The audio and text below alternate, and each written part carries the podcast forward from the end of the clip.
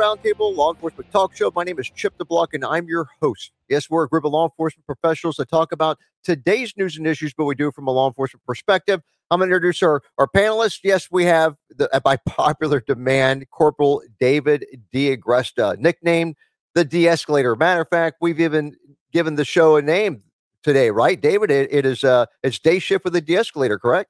That that's correct. That's a good one. All right, all right, good. So yes, guys, it, and and Dave and I were talking off camera before the show started. Guys, you picked a good show to watch. That's that's all I can say. Hey, uh, a shout out to our sponsors and uh, guys, please support our sponsors. You know they help make this show available to you guys for free. And uh, and so yeah, hats off to these guys. We have Motion DSP, Galls, GlobalOrdnance.com, Gunlearn.com, MyMedicare.live, and we're fueled by Bang Energy. Matter of fact, yes, I am drinking the sweet iced tea uh, by Bang Energy. So thanks to uh, Bang for the sweet iced tea and for the fuel. Also, um, we have Brian Burns with the free press at tampafp.com. Thanks for carrying our content. And hey, Ray Dietrich, Red Voice Media at redvoicemedia.com.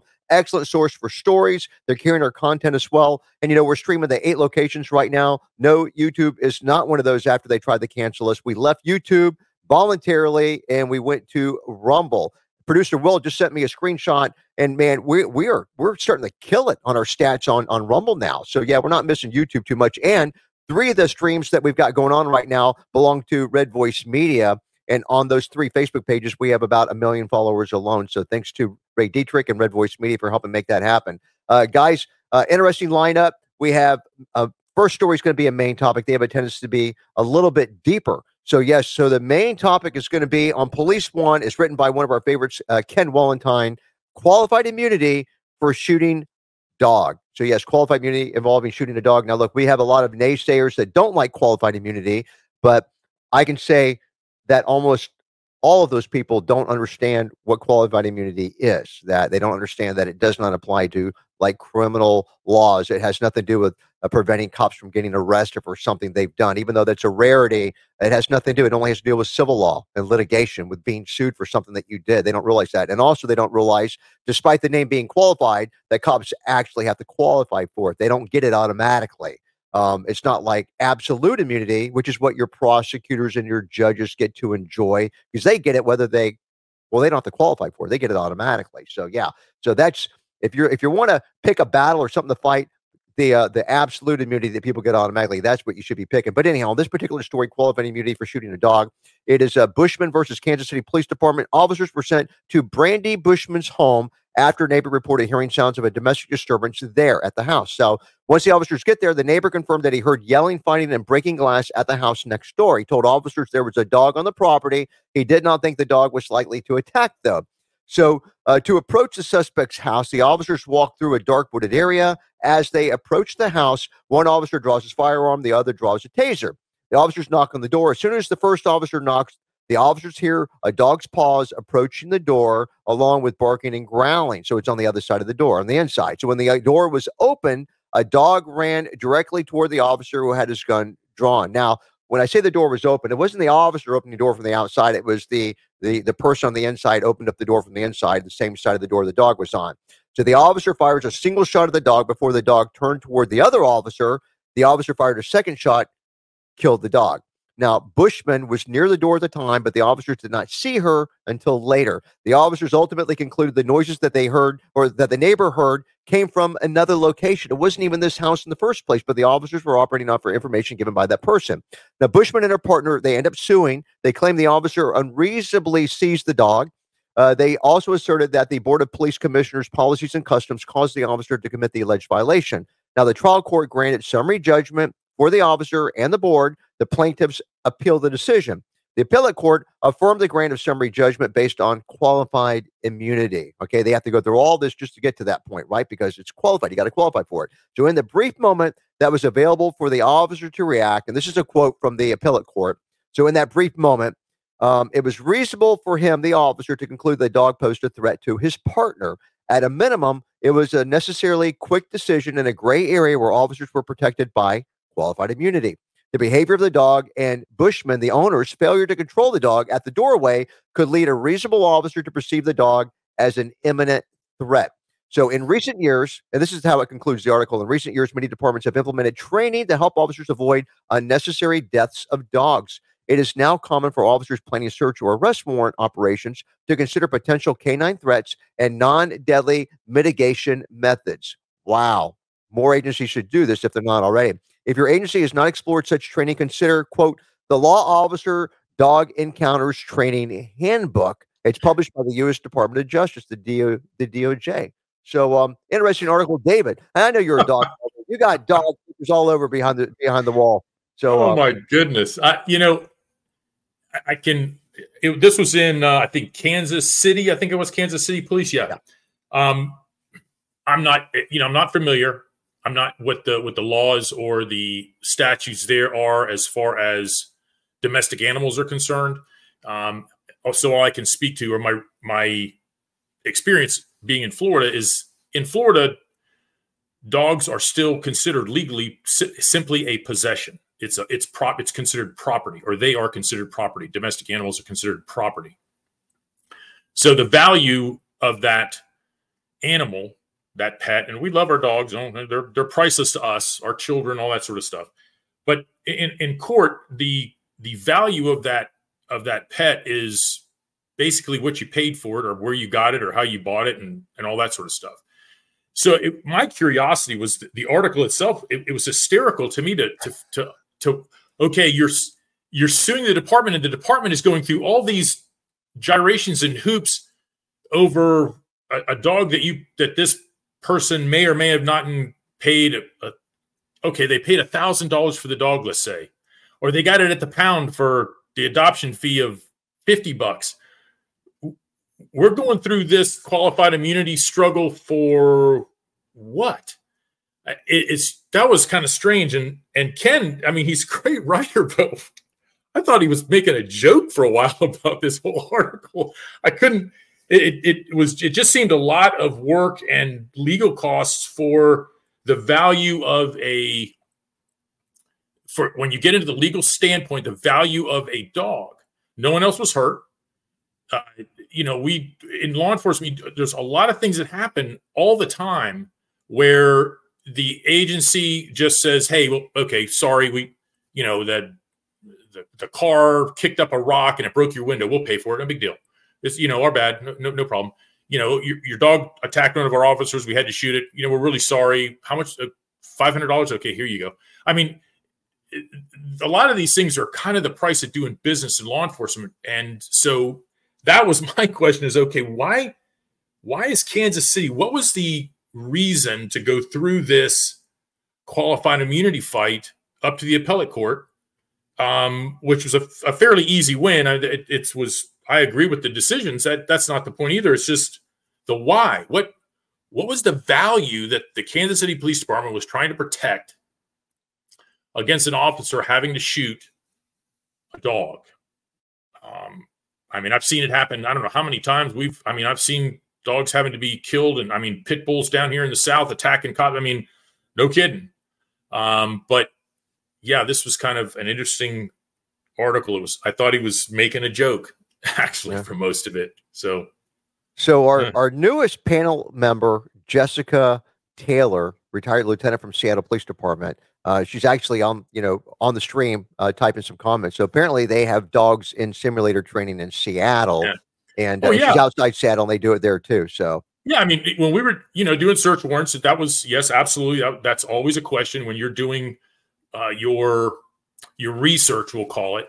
You know, surveilling the location, getting as much, much information gathered about the location, the interior layout layout of a building or a house, all that sort of stuff the yard, the fence, the locks, the you know who's is there a, a, a security cage on the front door, all that sort of information that you need to put together a successful search warrant. Part of that was any dogs, you know, any any other animals in the yard next door, or their dogs next door, all that sort of stuff came into play. Yes, but I, I don't know. I'm not getting it. I'm not getting it. But okay. All right. So, uh, well, anyhow, it's um, and you know, we love Ken Wallentine, you know. So oh, yeah. uh, anyhow, hey, listen, but, if, if Kansas City felt like they had to set a legal precedent having to do with qualified immunity, then God bless you. But I, I just again, hmm. All right. Well, look, thanks, Dave. Thanks for the breakdown too. Uh, so look, moving along. Hey, David, have you ever been bit by canine? Yes. Police canine. Yeah. Yeah. Sure. Mm-hmm. I mean, yeah, what- I, sl- what- I sleeved a handful of them um, for Tony Tyson and uh, and Chico uh, Menendez. But without without the sleeve is what I'm saying. No, I was smarter than that. Are you I know. You've never Yeah. you, so you've never had them bite so deep they pull the fat out from underneath your layer of skin and stuff out of the out of the puncture hole and No, no, that, that's Lancer, Jimmy Ca- that- Chico, Jimmy Menendez's dog, Lancer, man, I got scars all up and down from uh, working quad with that dog. That dog just loved the bite. That was yeah. Well, you're you're stupid and put your butt in the wrong place at the wrong time. I I never I- I, never fell for that. I remember being in a fight on the side of a road and Jimmy being there holding the canine back. And so when we uh, when we were rolling around, my arm flung out within biting distance of that dog. Next thing I know, yeah, I got the puncture. I got the fat coming out of that hole out of that arm and stuff. And I was just pulling. I remember my sergeant Caniglio. He was just like about to pass out when I'm like pulling the fat that's coming out of that puncture wound out of it. Yeah, it was it was that. But, but I'm I'm you know Lancer's no longer around, producer Jimmy. So I have fond memories of him. So every time every scar that I've gotten, I can show you which ones belong to Lancer. You know that dog. He lives on in memory because of these scars. So of course, I, uh, Chief Newman has a scar that he doesn't get to see very often because it's on his derriere. So uh, yeah, yeah, he got a he got a nice scar. It's the same dog. Uh, but look, that said, it's time to move on. It's time for our first commercial break as well. So hang with us. We'll be right back. You know, Motion DSP, they've been supporting the law enforcement profession for over 15 years with a robust suite of video and audio redaction and enhancement software. Now, Motion DSP software is easy to use, requires no specialized training or expertise, and you can save valuable time with Spotlight's one-click automating tracking feature and forensic suite of enhancement filters to achieve results quickly in just three steps: import, process, and export. Now, Spotlight is built specifically for redaction. It's designed to work with video from any camera source, and using Motion DSP's algorithms and object tracking technology, it automates the process of blurring faces and other identifiable information, and it saves users countless hours compared to manual frame-by-frame redaction and forensic enhancement software that allows users to quickly process and analyze any video file format using patented super resolution algorithms and enhancement filters to reveal an unseen level of detail. And you can actually get forensically valid evidence from just low quality video in minutes instead of hours. So you can learn more about all these products, all these capabilities by simply going to motiondsp.com. That's motiondsp.com. Let's talk about Medicare insurance options. There's over 80 options in just Hillsborough County alone. Now, the benefits can change annually. So, how do you know that you're getting the benefits for your specific healthcare needs? The answer is simple. Contact mymedicare.live or call area code 813 245 6656, especially if you're in the Tampa Bay area. Talk to James or Bobby, meet with them in person. They'll save you money on your medication copays, find plans that your doctors accept, and get more of the benefits that you qualify for. So, again, mymedicare.live. All right, guys, welcome back to the Leo Roundtable Law Enforcement Talk Show. Still live from the Boss Hog Radio Studios in Plant City, Florida. So, you know, I think we've exhausted the main topic, but, you know, our next story at lawofficer.com. Now, is the, uh, in Richmond, Virginia, is it, David, is it called, is it called Loudoun County? Is that how you pronounce it? So, in, in, in Richmond, well, actually, uh, I've got, heck, my mom's from the Richmond area. Um, Loudoun County father who was arrested at a school board meeting after the superintendent lied about his daughter's rape by a skirt wearing boy was granted an absolute pardon. I know you're thinking absolute immunity, right? Similar, right? Absolute pardon on Sunday by Virginia Governor Glenn Youngkin.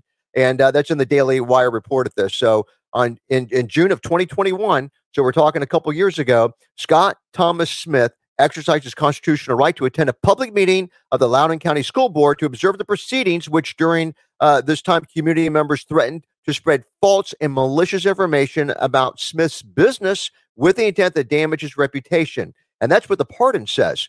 And, and, and let me tell you, the pardon was written just beautifully. After, and this is all quotes from the pardon. So, after an ensuing verbal confrontation, Scott Thomas Smith was charged with obstruction of justice and disorderly conduct, and Smith was quickly convicted, even though an appeals court later disqualified the prosecutor due to the concerns about the integrity of the prosecution.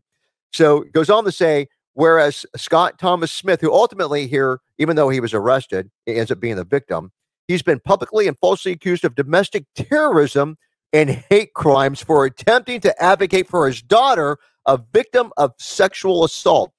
I have decided, and this is Governor talking, I've decided it is just and appropriate to grant this absolute pardon that reflects Scott Thomas Smith's factual innocence. The governor's absolution concludes. So it goes on to say, now this is the this is Thomas. So our victim in all this saying, I'm thankful that the governor, that Youngkin's administration gave me an off ramp to these charges that never should have happened. It's kind of bittersweet because I really look forward to winning this in court. But unfortunately, our justice system is so screwed up right now that I didn't did not feel that I could potentially get a fair shot in court. Now, uh, Smith's nightmarish circumstances unified parents who were concerned that schools had sacrificed student safety and academic excellence for this new woke ideology. And during Youngkin's, the mayor's campaign for governor, or I, I should say the uh, Youngkin's campaign for governor, it's governor now, um, he promised to be a voice for those parents, which helped them lead the victory in a race for the executive mansion. So, uh, a pretty uh, a feel good story, David. What do you think? Well, it's only feel good, and I haven't kept track of it. Is is if every single one of the school board members, the superintendent, all the way down the line, have been removed and are no longer no longer have authority over any other human being um, other than themselves, perhaps, and maybe even not that. Um, and I'm hoping that this father and his family and his daughter um, are as well as they can be. And I, I, again, um, congratulations to Youngkin. He did the right thing. But when you look at it, you look at it from the from the the other side of it. He's probably trying to he, hopefully what he's trying to do, I would imagine, is is take a couple of zeros off the check that they're going to have to write this guy and his family for what they put him and his daughter through in this uh, in this school district. At least I hope so. Um, I hope he has plans to sue the pants off of every one of them, uh, including the superintendent, uh, the prosecutor, you name it, any of them that don't have automatic and complete immunity, anyways, scumbags, um, for what they did to him and his daughter. Yeah, it's nice to see uh, some justification finally happen. Yeah, hopefully he'll get a payday. They certainly deserve it. I mean, you'll you'll never, especially the daughter. That's who I feel the worst for. You know, she'll never fully recover, but at least you know, in her eye, at least dad did the right thing. So, uh, wow. Yeah, I mean, like I said, in the end, your own moral justification for being right um, is is oftentimes all you can do. It's all you can take back. Uh, at least some sort of uh, vindication in that regard. Uh, you know, the criminal charges first, and then and then in court being told, yes, these people did you wrong. It's unfortunate in our society, you talk to civil attorneys, they say that's what we do in our society these days is you punish people by by making them pay money. Um, you're no longer allowed to say, well, just give me five minutes in a room alone with them. That's all I want. I don't want money. And but I was told you can't do that anymore. So it's money. And hopefully yeah. that's that's the punishment gets the, that punishment gets meted out sooner rather Imagine than later. Mm. Well, guys, uh, or well, thanks, Dave. You know, we're getting ready to cover a couple stories that have video components. So look for our our audio listeners, radio and podcast. We'll describe in great detail what's going on, so you don't feel like you're missing out on anything. And look, our we're, we're nationally syndicated, 36 radio stations across the country. We're live during this lunch hour, 12 to 1 o'clock Eastern time on the Boss Hog Radio Network. So they have seven stations in the Florida area, but we're also on the additional stations, you know, and they'll carry us after, you know, after we go live. So it'll be delayed on those stations. Uh, but in addition to all that, you know, the stream's going out to eight locations, like I previously said at the beginning of the show. Uh, so, you know, in addition to our live show, it's too difficult to, to, show live videos, you know, for our video, you know, watchers that are watching the stream and stuff. So when we do a produced version of this show, um, the next day at nine o'clock in the morning, producer Will puts us up at rumble.com. It is our, you know, our Leo Roundtable channel. So if you want to watch the videos, all you got to do is the next day at nine o'clock in the morning at rumble.com. Uh, you know, this uh, you know the Leo Roundtable channel. Just simply watch our show, and the vid- the videos will be embedded into the show along with pictures of the good guys, the bad guys. So live show Monday through Friday, twelve to one o'clock p.m. Eastern time, and the produced version with the videos embedded Tuesday through Saturday. Starting at nine o'clock in the morning on a Rumble channel. That's how it works. So, this particular story at rumble.com, our favorite law enforcement video channel called This is Butter, who's actually on the stream conversing with us now, LAPD Los Angeles Police Department. They released a video or videos of a wild chase of a stolen uh, it is a, a, DWP, so it's Department of Water and Power vehicle that results in a police shooting. Continued up a steep, narrow driveway and rammed the vehicle he was driving through a secure metal gate into a secondary parking lot. After entering the secondary lot, Ramirez stopped, reversed, conducted a turn back toward the metal gate, and proceeded back down the driveway. Ramirez then accelerated his vehicle toward two of the pursuing police vehicles approaching in the driveway and intentionally struck them, injuring two officers before colliding with an uninvolved occupied van that was stopped in a parking lot nearby.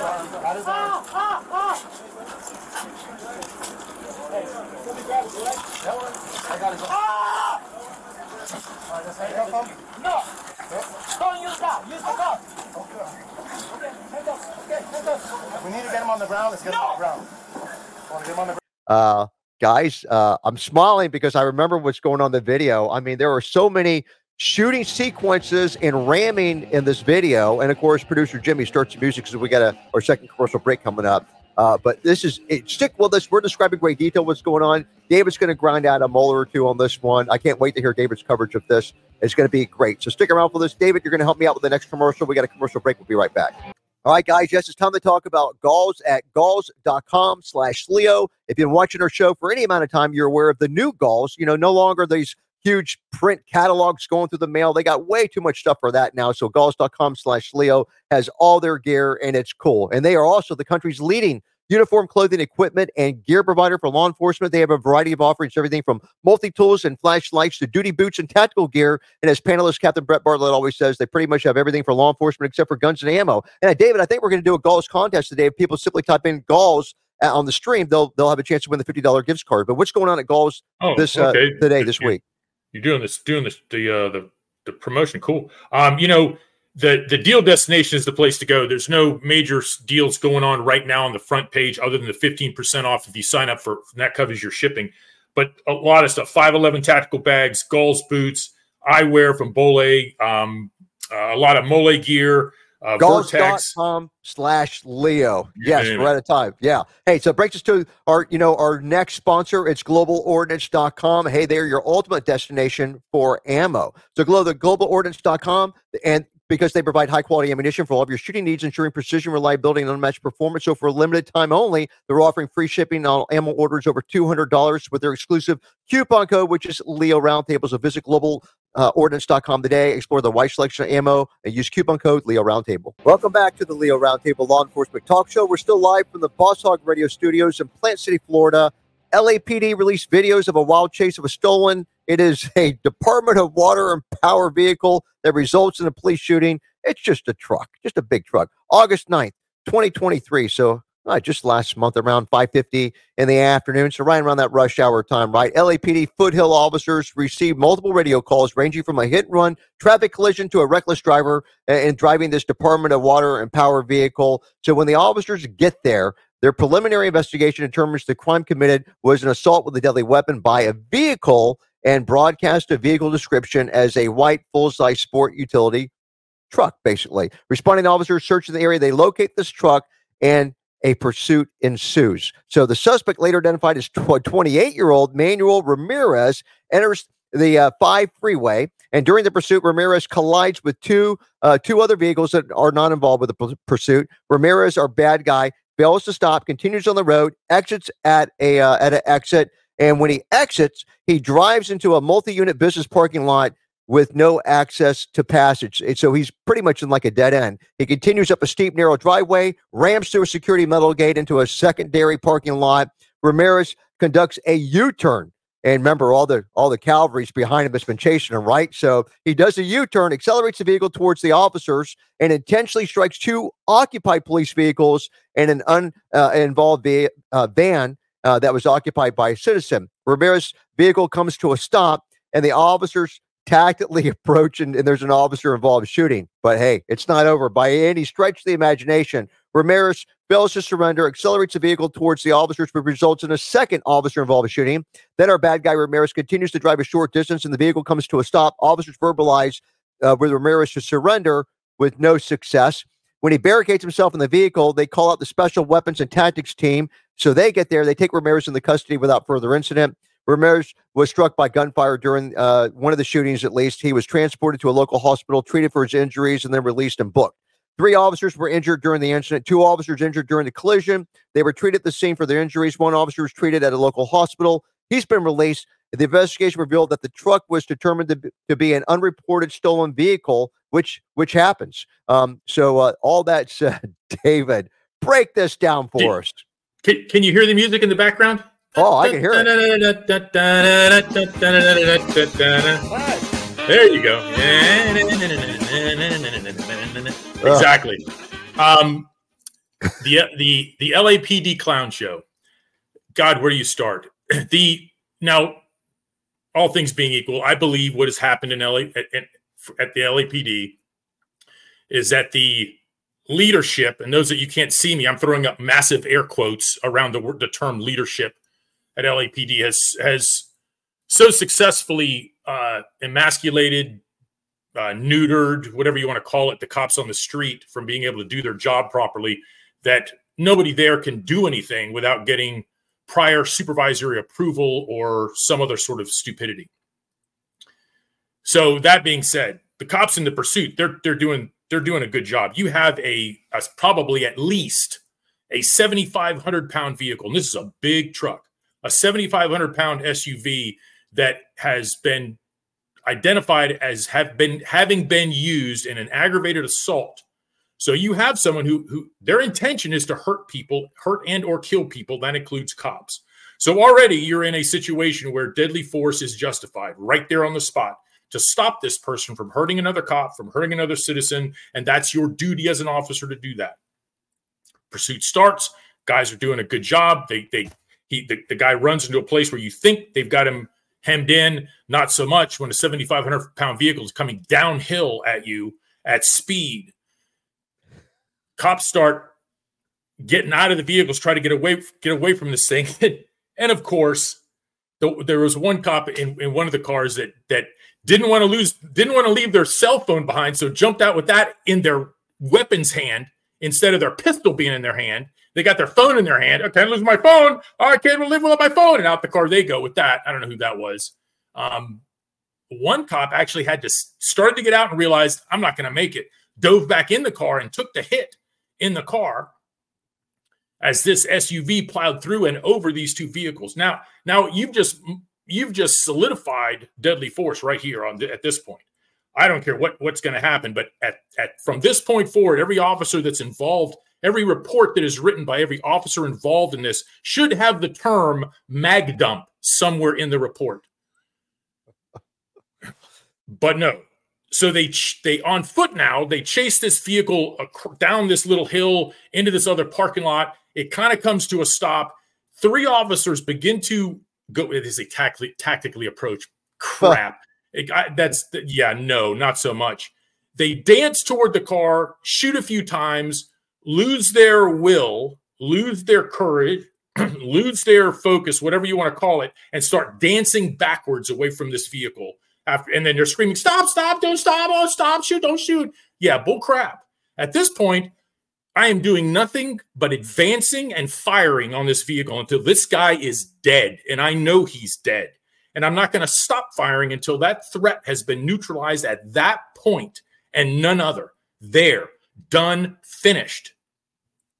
He has proven himself to be a threat to everyone and everything, a deadly threat. I am not going to stop. I am not going to back up. I'm going to force my way forward and kill this guy in the passenger seat of this vehicle while I have the chance. Because what happens? Yeah. You know it. Everybody backs up. and they line all their cars up in front of this, you know, around this vehicle looking at it and they open all the doors to the cars and they're standing behind the doors of the cars with their guns drawn. Oh, we're ready, we're ready. Going, it was a wall, David. It was a wall. Right. Exactly. white I'm wall.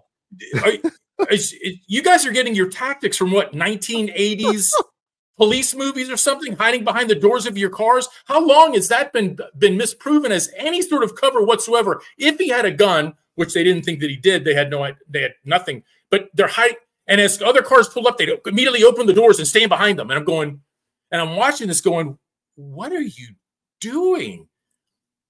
Okay, fine, whatever. Then the supervisor shows up. and I understand that what they're doing now is they're they're they're promoting people that are of the same mindset of, as the idiotic leadership that's above them. So this guy starts to yell and scream that I'm the incident commander. I'm the incident commander on scene. I'm the incident commander on scene. And he starts throwing out all these different orders. You do this, you do that. And you can see the cops looking at him going, what, what, what, what, what, what's going And confusion ensues. And then the idiot on scene commander makes the fatal mistake, the stupidest thing he could possibly do. He mocks and taunts the God of Murphy's Law. And he says out loud, Oh, don't worry about that vehicle. Instead of going up and pinning this thing in with a bunch of cars, oh, don't worry about that vehicle. It's it's disabled. It's not going anywhere. And as soon as that came out of his mouth, I knew at that moment, you guys better run because that car's coming. And sure than crap, two seconds later, he's he's walking around now. Okay, we're gonna do this, we're gonna do that, and all of a sudden, this you hear the engine rev up, and this guy comes flying toward these cops. Second OIS starts right there as they're shooting at this guy as he once again plows through all the opened vehicle doors. Guys are literally having to dive out of the way to get to save themselves. It was absolutely amazing. This this 7,500 pound plus vehicle goes blasting through these police cars again, and down the road it goes with a whole, with almost the whole squad chasing it on foot. After he told uh, the on-scene incident commander told two guys that were in the front lines, the two cars in front. Okay, if this starts again, you're going to be primary, you're going to be secondary.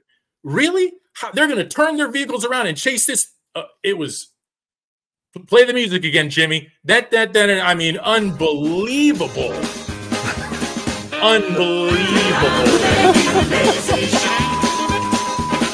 wow, that was a great Great breakdown there. Well, fine. And then finally, to end, to, to end it all, the car goes about another two blocks down the street. They all chase it on foot. It finally comes to a stop after hitting yet another ve- civilian vehicle. They surround it again. Now it's not moving. The guy's been shot a couple of times. He's not in the greatest shape. And still, still, a couple they can't get a shield and a couple of guys to go up and, and, and end this thing. They got to sit there and wait for SWAT to come to surround this thing and do some other big operation to take this guy into custody. Absolute clown show. I, I mean, I, I, cannot. It's just it was astounding to watch this this stupidity um, or ineptness. Uh, uh, just a total loss. You, I thought I thought NYPD was a lost cause. LA is in solid competition for that. And um, with, I'm sure Seattle and Portland. Sorry, Jessica, right in coming right up, taking bringing up the the the second place and second and third places, without a doubt. Just amazing. Wow. Yeah, I uh that that yeah, David, you owe you owe me for selecting this video because I'll tell you, I I have been laughing so hard while you've been doing your breakdown that I have actually tears coming out of my eyes. It's been and with the commentary we're getting from our streamers, it, has been great. So uh so thanks. Hey, it's time for our last commercial break. we'll be right back. You know, guys, no matter how much you know about guns and ammunition or how much you think that you know, uh, you know, there's that knowledge gap that leaves you confused and missing the complete picture. Gunlearn.com, though, they've taken the confusion out of learning and they've actually made it easy. Gunlearn.com is the first and it's the only company that offers a step by step program that takes you from your present knowledge level to become a competent, safe, and certified firearm specialist. Now, they provide citations from federal law and ATF rulings for every point taught to ensure accuracy and their training is approved by major forensic organizations, law enforcement agencies, and also firearm manufacturers. Since 1996, they've taught everything that LEOs, that's law enforcement officers, need to know about firearms and ammunition to all facets of law enforcement. Now, you can start today with online training, or you can register to attend a live seminar. And you can actually get free training for yourself and the personnel at your agency by hosting a seminar at no cost. So come aboard as one of the most firearm knowledgeable people in the world by joining the folks at Gunlearn gunlearn.com. That's gunlearn.com. All right, guys, welcome back to the Leo Roundtable Law Enforcement Talk Show. Still live from the Boss Hog Radio Studios in Plant City, Florida. You know, uh, David, fantastic breakdown on the last story. I can't wait to hear you on the next one. And and, and just to our our users, you know, our our viewers and listeners and stuff, I think I've got David talked into doing a LinkedIn profile. Yes, because I know a lot of you guys, David's laughing, but a lot of you guys, you know, follow David you know, it is it is day shift with a de-escalator, by the way. You know, so uh, but assuming that we can make that happen, then you guys, it'll be like a one stop shop. You know, you go to his LinkedIn profile, there will be links to all the videos that he's doing on Leo Roundtable underneath it and stuff. You guys can reach out to him if you want to. Um, hire him if you want to as a guest speaker. You know, he's a fantastic entertainer, as you as you already know. I'm I'm frightened. It's it's very frightening. So, so David, I, I can see it now. They're going to call you on stage, and they're going to want you to like you're, you you'll be famous for like grinding out molars on the stage in front of a live audience. I, I can see that coming. I'll, I'll be famous famous for about three minutes. That's what I'm gonna be famous for. so we'll see. Well, I'll keep you posted on, on us making that happen. So look, that takes us to our next story. And we're we're still at rumble.com, still on our favorite law enforcement video channel called This Is Butter. Body cam footage from the San Francisco PD. Yeah. So we're not in LA, we're in San Francisco now. And it shows an officer shooting a man who was armed with a knife.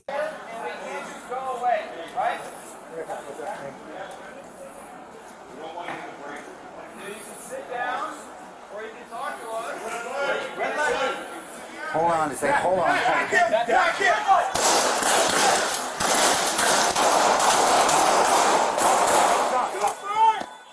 So uh, again, San Francisco. So San Francisco police on Thursday they released audio and video recordings of an encounter between police officers and a guy that was in their Tenderloin neighborhood, saying that the man approached officers with a knife in his hand before police shot and they wounded him. They didn't kill him; they wounded him. So before officers arrived at the scene, 911 caller tells dispatchers that Richard Everett He's 54 years old. Uh, he was threatening people with a large knife. So officers are dispatched uh, to the scene. It's 10:22 p.m. in the evening. So video from the first officer responding shows the officer he makes contact with Everett, our bad guy, who police said was near the west sidewalk on the street. The video shows the officer telling people to move away from the scene while also commanding Everett to put the knife down several times. But of course, our bad guy refuses to drop the knife, right? So, after several minutes of unsuccessful negotiations, additional footage shows Everett picking a duffel bag up and a milk crate, and he begins to move towards the officers. He has the knife in his right hand. So, as Everett, our bad guy, approaches the perimeter that the officers had established, because you know you want to, they're trying to contain this guy. So, when he's getting ready to break that perimeter, two of the officers end up shooting him with extended range impact weapons called ERIWs. Um, so they're they're less lethal, but have a uh, they're anyhow, they're extended range non less lethals.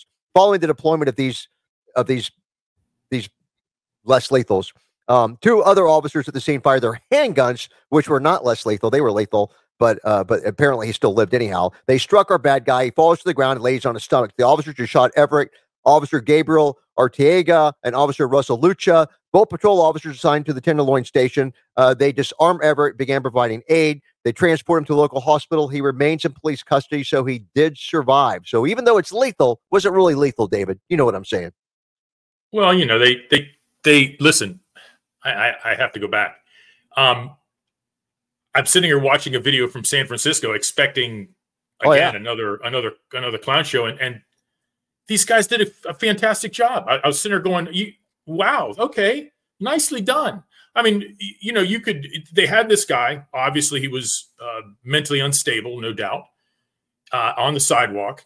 They set up a perimeter. It wasn't the it wasn't the greatest. They they had a little gap in it, um, and did what they could to try to de-escalate the situation um, verbally. The guy wasn't having anything of it, anything to it. And when when he picked up his stuff, you could tell uh, that he was getting ready to move his bag and his um, his uh, milk crate. And I was wondering, did he take the milk crate to try to block what he knew the, what, what he knew was coming as far as the less lethal stuff? Because that's what he did with it. He was using it as a shield. And he headed for the only gap in the in the perimeter, which was on the on that if you from the, the view of the video on the right side, uh, there was a gap there, and that's what he was heading for. The guy with one of the guys with the beanbag round shotgun, whatever they want to call it out there, some fancy name for it. Um, moved over, filled the gap, and and looked like he dumped his mag on him. Uh, you know, for beanbags, looked like he he shot the guy or tried to shoot the guy at least three times with the with beanbag rounds. And of course, he's got his bag. The, the bad guy's got his bag and the milk crate up in front of him, you know, blocking it. And once that's over with, he, he that, stuff comes out of the way, and he's got the knife in his hand, and he's he's coming. Now you you saw the uh, the guy with the beanbag uh, shotgun at that point, he couldn't get it out of his hands. he he did at that at that point you could see the oh crap it didn't work what do I do now moment in this on this guy's face this cop's face and he just kind of started backing up. Still holding on to the shotgun the worthless less lethal shotgun less than lethal shotgun and and was just he didn't know what to do. The other two cops that were there with him then did what they needed to do and put the guy on the on the on the pavement which was done nicely. Um I've talked about it before. If you're going to have that sort of situation, and the person the person on less lethal had better trust the guys that are on lethal that are behind him to cover him when when this exact thing happens, because if not, that guy with the knife would have reached the guy with the shotgun, and that would have been ugly. Because the guy with the shot, the less lethal shotgun, couldn't get it out of his hands. He couldn't transition for whatever reason. And the reason that it was worth pointing out that there was a gap in the perimeter is because the idea of that perimeter was to keep him in that box that I've talked about before. You've got to keep these people in the box. You don't let them out. And that perimeter allowed him to, or that gap in that perimeter over there allowed him to get out of the box. They had him in a good shooting position inside that containment. But once he breached it, then the bullets were kind of going at a, at a bad angle just slightly down the street, which wasn't optimal. But overall, considering the circumstances that they were faced with and trying to deal with this guy who very suddenly got up and started to move, it wasn't as if he you could it wasn't as if he started working himself up and you're looking at his body language going, okay, here it comes. Oh, he's getting himself worked up. It was pretty sudden. He just all of a sudden decided, well, I'm not staying here anymore, grabbed his crap and took off running or took off for that gap in the perimeter, which then they had to shift and fill, which caused the delay, which caused him to be allowed to get a little bit out of that further out of that perimeter than I would have liked before they had to do it before they put him down. But again, overall for San Francisco, they did a, a wonderful job on this. I hope they don't get any heat for it. Um, yeah, because you never know in, in that clown that clown circus out there uh, where that's going to go with with the prosecutors and stuff. What's his name? Gascon is he still out there somewhere? Those idiots, you, you just never know. Um, so but but again, I phew, good good job, guys. I mean, overall, it's like astounded. San Francisco. Wow, who'd have thunk? Hey, hey, so so David, I want to get this in real quick. I think we got time. We got two minutes, but uh, lawofficer.com. Uh, and thanks for the breakdown on that. That was that was that was perfect. Anne Kirkpatrick. Um, she's going to be going to the uh, New Orleans Police Department. And of course, you know they've got some issues in New Orleans, but um, I saw the picture of her. I recognized the name, and I said, "Man, I know this girl." So, um, New Orleans Mayor LaToya Cantrell is expected to name Anne Kirkpatrick as their her selection for the city's next police superintendent, and this is according to WWL-TV. So, the police chief uh, it still needs to be approved by City Council. Protect per uh, Kirkpatrick uh, was at Memphis Police Department, Redmond Police Department, uh, Ellens, uh, Ellensburg Police, Federal Way Police, Spokane uh, Police in Washington, King County uh, Sheriff's Office. Um, she's done some leadership and stuff with the FBI, but then you might remember from being hired by Chicago Police Department in 2014, and then Oakland Police Department, which is where she was run off by that. Um, it was the, the Citizens Police Commission made up by convicted felons, right? She had a little thing with them, and uh, Mayor Libby Schaaf was there, and it was the Oakland Police Commission unanimously voted to fire her back in 2020, and now she's going to be in charge of uh, New Orleans. So, your thoughts on that, David? 48 seconds. You know, everybody yells and screams about, oh, these officers can move around from agency to agency and nobody knows what they did here, there, and all this sort of stuff. She was at, she's been at eight, if I counted them, eight different agencies, eight. And now they're going to hire her, hire her at another, perhaps troubled agency in New Orleans. Uh, hmm, okay, but I, yeah, I'm. That's kind of, ooh, stinky. I, I, good luck to you. Keep her in New Orleans. Now, is it is it stinky or is it stanky? Which which how do you pronounce that, David? Flip a coin on that one, whichever you oh. prefer. Are we? I didn't get beat by Jimmy, so I think we're good with the stanky. Yeah, you're fine. That's good. Okay, stanky right, is this. Yeah. perfectly acceptable. As a matter of fact, I even like it. All right, and thanks for the little music that you threw in too. You know, that was pretty good, Jimmy. That's my job. I appreciate it. All right. Hey, uh, a great show. Thanks, David. Last words, David, um, that you want to you want to say to your your day shift with the escalator, the escalator crowd. And keep your eyes out for the LinkedIn account. That's all I'll say. All right. Maybe, perfect. maybe, possibly. That's what I want to hear.